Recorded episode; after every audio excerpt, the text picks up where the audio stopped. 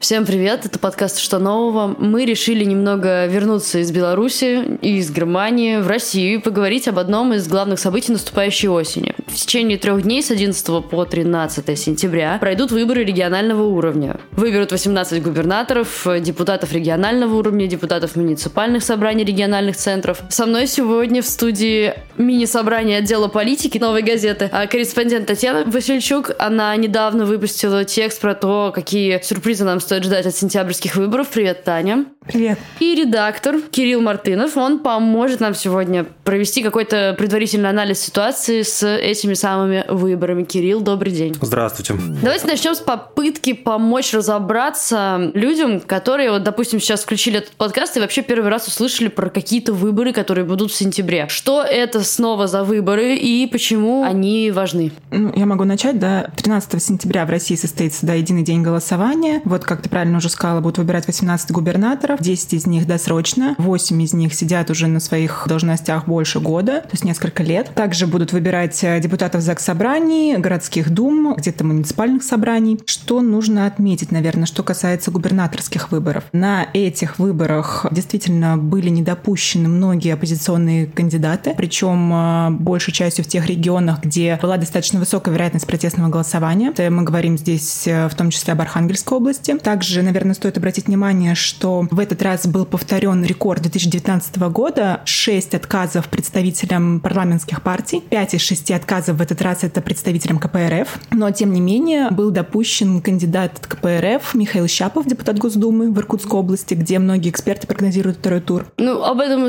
мы более детально еще успеем поговорить. А вот, Кирилл, хотелось бы услышать какой-то ответ на очень глупый вопрос. Зачем нам эти выборы вообще нужны? Почему они важны? Ну, видите, если бы это был бы какой-то другой год, не 2020, то это были бы рядовые э, российские выборы, которые каждый год проходят в единый день голосования. Но сейчас это точно не так, потому что это первые выборы после обнуления Конституции и после череды политических кризисов, которые страна за последние месяцы переживала и продолжает переживать. И выборы эти, мне кажется, характеризуются главной проблемой, которая в равной степени проблема и для Кремля, и для тех, кто пытается ему оппонировать в российской политике. Проблема заключается в том, что, с одной стороны, Кремль понимает, что выборы он в состоянии проиграть, что вот эта партия начальников под названием «Единая Россия» и все ее многочисленные спойлеры, когда они ее поддерживают, они больше не являются какой-то доминирующей политической силой на всем пространстве Российской Федерации. Если несколько лет назад позиция оппозиционера и критика власти была скорее маргинальной, то сейчас мы и по соцопросам, и по событиям в Хабаровске, и по настроением граждан видим, что гораздо больше людей готовы критиковать власть открыто или, по крайней мере, ну, молчаливо как бы выражать некоторое сомнение в успехах действующей власти. И результаты обнуления Конституции показали, что хотя Кремль э, называет эти события выдающимся триумфом, в действительности сам Кремль этим голосованием 1 июля создал крайне сильного федерального кандидата «нет», который всему кремлевскому курсу э, отказывает в доверии. Это 30% ну, ну, 25 по официальным данным процентов наших сограждан, это огромное количество людей. И эти люди мобилизованы, многие из них озлоблены, и они готовы в ближайших плебисцитах, и в том числе в выборах 13 сентября, участвовать. И вторая сторона этой проблемы заключается в том, что хотя число протестных избирателей в стране явно выросло за последний год даже, Кремль делает ставку на то, чтобы политическое участие для граждан было еще более затруднено, чем когда бы то ни было. То есть вкратце, мне кажется, вот мы входим в эту, мы уже вошли в эту избирательную кампанию с тезисом о том, что честные выборы практически любые Кремль рискует проиграть, и поэтому постепенно сам институт выборов оказывается ну, не, не просто наполненным фальсификациями, не просто это какая-то ограниченная демократия, а Кремль просто институт выборов демонтирует. Да, то есть если раньше власть кремлевская в регионах гарантировалась тем, что других кандидатов нет, и люди в целом лояльные, и у Кремля админ ресурсы, и денежные потоки на них замкнуты, понятное дело, то сейчас это все не очень работает. Это было показано и на выборах в Мосгордуму в прошлом году, и в событиях в Хабаровске, и, повторюсь, по соцопросам. Теперь легитимация региональной власти просто, мне кажется, будет носить абсолютно формальный характер, то есть это будут совсем уж фейковые выборы, где недовольство людей положением вещей в стране, наткнется на ту систему псевдодемократии, которую Кремль экстренно выстраивает после 1 июля. И основное здесь это многодневное голосование, о чем мы еще поговорим. Конечно. Таня, расскажи, каких сюрпризов мы можем все-таки ждать от этих выборов? Ну, при том, что да, как уже сказал Кирилл, это все довольно предсказуемое мероприятие. Так как это предсказуемое мероприятие, появляются ну, разные экспертные оценки, но эксперты, конечно, по-разному оценивают да, степень вероятности вторых туров, даже вот потенциально каких-то протестных регионах. Но прежде всего, конечно, выделяются Иркутская область и Архангельская область. А я бы даже сказала, в первую очередь, Иркутская область, потому что там все-таки зарегистрирован кандидат от КПРФ Михаил Щапов, и учитывая то, что долгое время в регионе губернатором был коммунист Сергей Левченко, после того, когда он был вынужден подать э, в отставку по собственному желанию в декабре 2019 года, после этого он не имел права да, участвовать в выборах вот этих, хотя они должны были пройти в регионе в очередном порядке, но в этот раз они названы внеочередными, поэтому Левченко не имеет права в них участвовать. Но, тем не менее, Левченко поддерживает Чапова. Чапов сказал, что он будет продолжать ту работу, которую делал Левченко, поэтому он, собственно, может рассчитывать на какую-то поддержку избирателей, которые поддерживали в регионе Сергея Левченко. Там э, основная проблема у в Рио губернатора Игоря Кобзева то, что он э, довольно сильно подпортил отношения с местными элитами, с крупными муниципалитетами. Нам об этом рассказывала вот экономист Наталья Зубаревич. Она рассказала о том, что многие мэры э, городов в Иркутской области были недовольны тем, что он э, вел довольно жесткие ограничения для работы малого бизнеса вот именно в период коронавирусных ограничений. И он вел их э, довольно так топорно, то есть как бы везде так повсеместно вел и без каких-то индивидуальных да, подстроений к каждому городу. И, в общем, так получилось, что их и снимали эти ограничения только в июле, когда уже во многих регионах России они были сняты. И это, как бы, как нам рассказала Наталья Зубаревич, одна из основных проблем в Иркутской области для нынешнего ВРИО.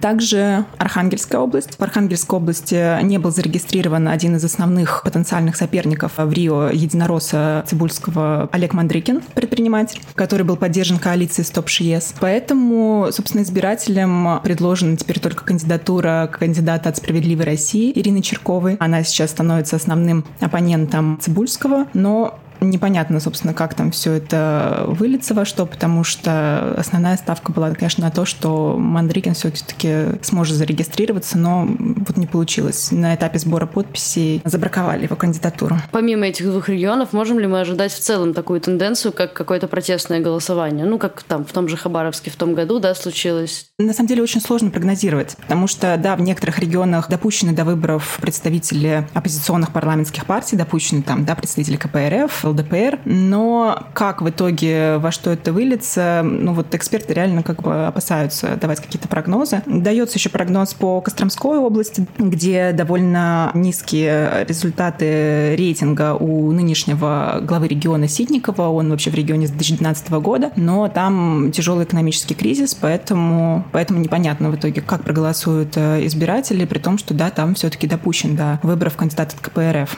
и как в итоге все там получится.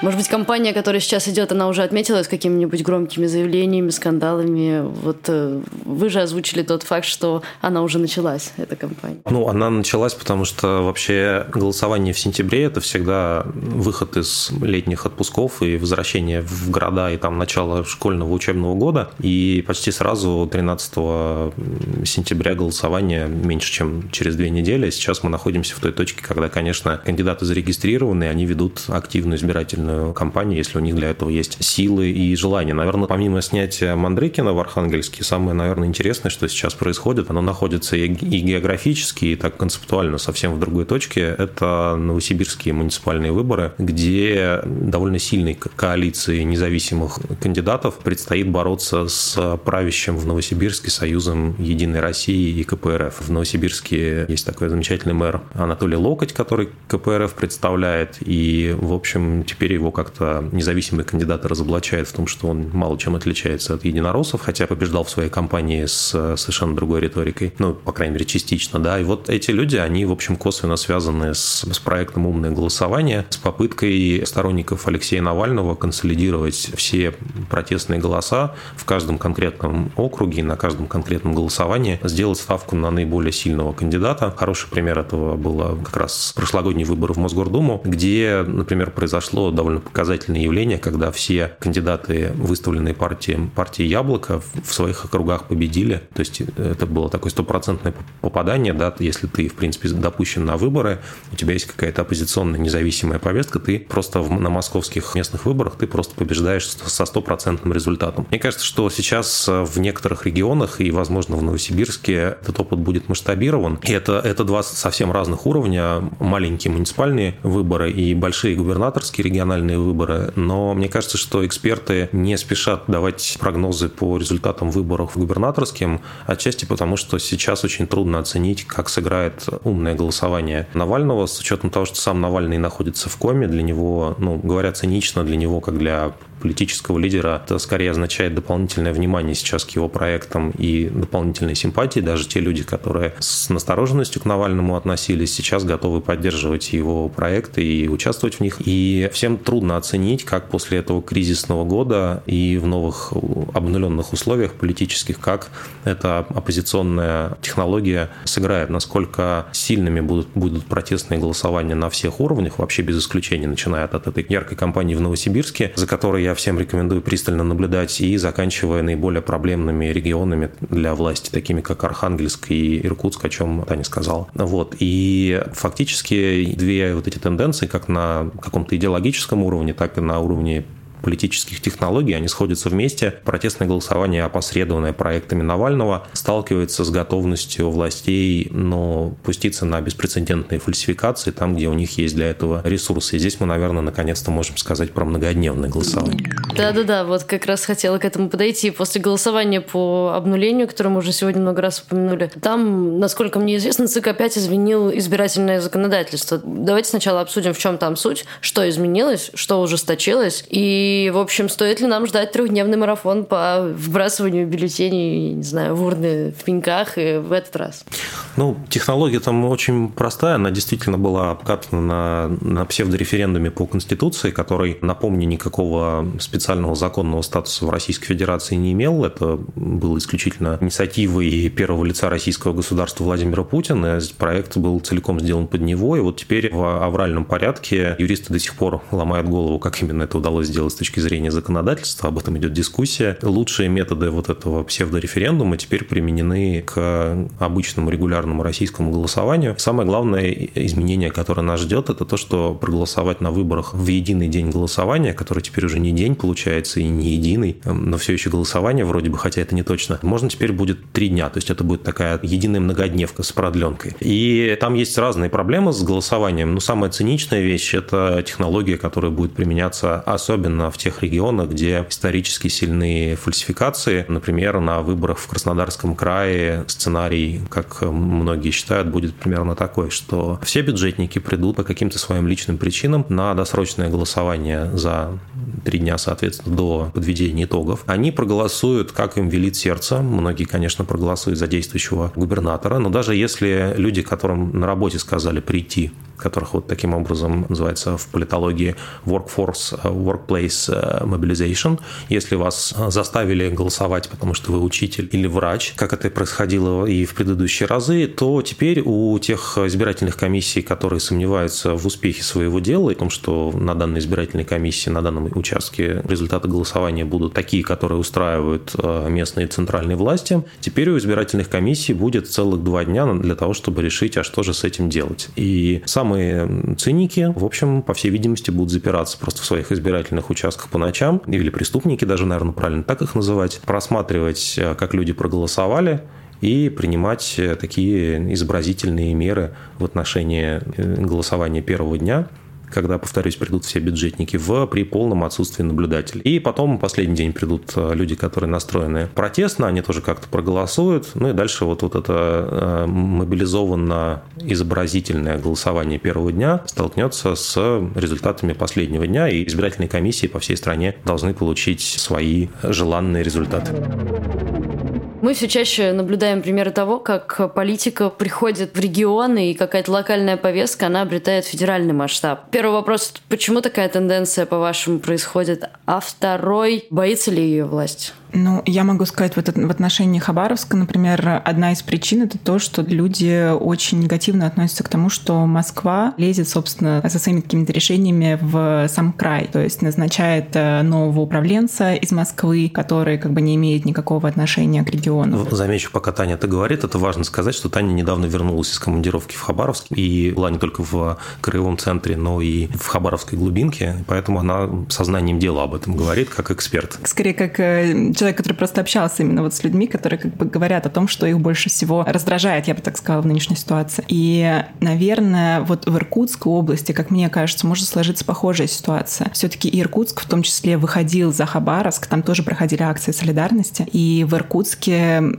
возможно, в какой-то мере похожая ситуация, потому что Кобзев не местный человек. То есть это в Рио, действительно, который назначен Москвой. И сейчас, э, в том числе, может быть, и протесты и по этому поводу, потому что Левченко, он довольно долгое время был главой Иркутской области. Поэтому, мне кажется, действительно, в Иркутской области может в какой-то мере повториться хабаровский сценарий, именно потому что вот э, в местную повестку вторгается федеральный центр и действительно без какого-то правильного интереса того, что хотят местные жители. Кирилл, общую аналитику того, насколько этого боится власть, хочу от вас. Ну, видите, все ждали в этом году протестов. Была довольно обширная социология, в том числе, например, Левады-центра. И я уверен, что протестов ждали и какие-то социологи в погонах, которые отчитываются перед Кремлем. Все знают, что Федеральная служба охраны, она тоже свои закрытые соцопросы проводит, у них есть своя социология. И кажется, что когда потенциальные причины протестов обсуждались, кажется, что всегда назывались в качестве качестве главных причин социальные. То есть растущий уровень безработицы, падение реальных доходов, экологические проблемы, как на примере ШИС, это было видно в Архангельской области как раз, ну и так далее. И, конечно, кризис во время эпидемии это все усугубил с одной стороны, но с другой, мне кажется, что социология здесь ошиблась, то есть мы ждали чего-то привычного, и социологи, наверное, на это внимание обращали. А ситуация, мне кажется, разворачивается несколько в другую сторону. Протесты на примере Хабаровского края и на примере тех регионов, которые Хабаровску симпатизируют. В Иркутске, конечно, довольно сильная региональная идентичность, так же, как в Хабаровске. Избиратели там очень внимательно изучают э, именно историю вокруг Фургала и его поддержки со стороны местных жителей. И каждому нужен Фургал в этом в смысле как, как какой-то просто символ местного политика, которого люди готовы так поддерживать и который, наверное, готов хотя бы немного бороться за их местные интересы. Так вот, э, реальные причины протеста лежат в классической политической плоскости. То, что в России сейчас происходит, этого как раз ни социологи, ни Кремль, кажется, не ждали. То, что в России сейчас происходит, это классический кризис представительства, когда люди настаивают на том, что они не готовы принять такой общественный договор, когда их мнение, их какие-то, не знаю, ценности, их проблемы вообще никак не учитываются при принятии решений, будь то федеральный уровень, будь то уровень региональных и местных властей. Именно поэтому есть такой большой интерес к муниципальной политике сейчас, все более растущий. И опять же, на примере Новосибирска это сейчас более всего видно. Люди понимают, что там вход в политику самый простой, и туда все еще можно войти. И хотя муниципальные депутаты, как мы знаем, и там местные депутаты ЗАГС собраний городских, они мало что решают, но все-таки они при этом имеют какой-то там, не знаю, право на депутатские запросы и под подобному роду вещи, право выступать публично, менее опасаясь за свою судьбу, чем рядовой гражданин в современной России, ну и так далее. И все это вместе, если брать все вместе эти вещи, социологию нынешнюю, Хабаровск, симпатию граждан России к тому, как хабаровчане защищают своего губернатора, выбранного ими, и растущий интерес к муниципальной политике. Вот я напомню, что в Москве пройдут до выборы в 4 мандата муниципальных депутатов в двух округах, и туда изначально на, на эту кампанию выставилось 44, по-моему, кандидат, что для местных до выборов является просто совершенно каким-то абсолютным рекордом. Естественно, значительную часть этих кандидатов по разным причинам до этих выборов не пустили. Все это демонстрирует нам простой факт. Россияне в регионах в том числе э, хотят э, бороться за свои политические права, число людей, которые видят в этом прям жизненно важную проблему, увеличивается. Власти исходили из ложной, мне кажется, посылки о том, что людей интересует условно только колбаса, ну то есть э, какое-то благосостояние, и вопрос о том, насколько вовремя заработные платы бюджетникам поступают на их замечательные карточки мир. Люди демонстрируют, что кроме колбасы все-таки есть еще и другие важные вещи, и иначе объяснить хабаровскую историю в принципе не получается. В том числе потому, что когда мы смотрим на хабаровские протесты, мы видим, что образ российской провинции очень сильно изменился за последние годы, и в Хабаровске по улицам ходят хорошо одетые по-европейски выглядящие люди, в которых мы, в общем, никакого провинциализма не заподозрим. Вот. И в 2011 году была очень такая сильная риторика о том, что москвичи зажрались и хотят себе каких-то прав, в то время как остальная Россия интересуется совершенно какими-то другими проблемами. Мне кажется, что сейчас наступило расширение той старой московской повестки, которая, может быть, даже в Москве сейчас меньше ощущается, чем в других регионах страны, до большой России.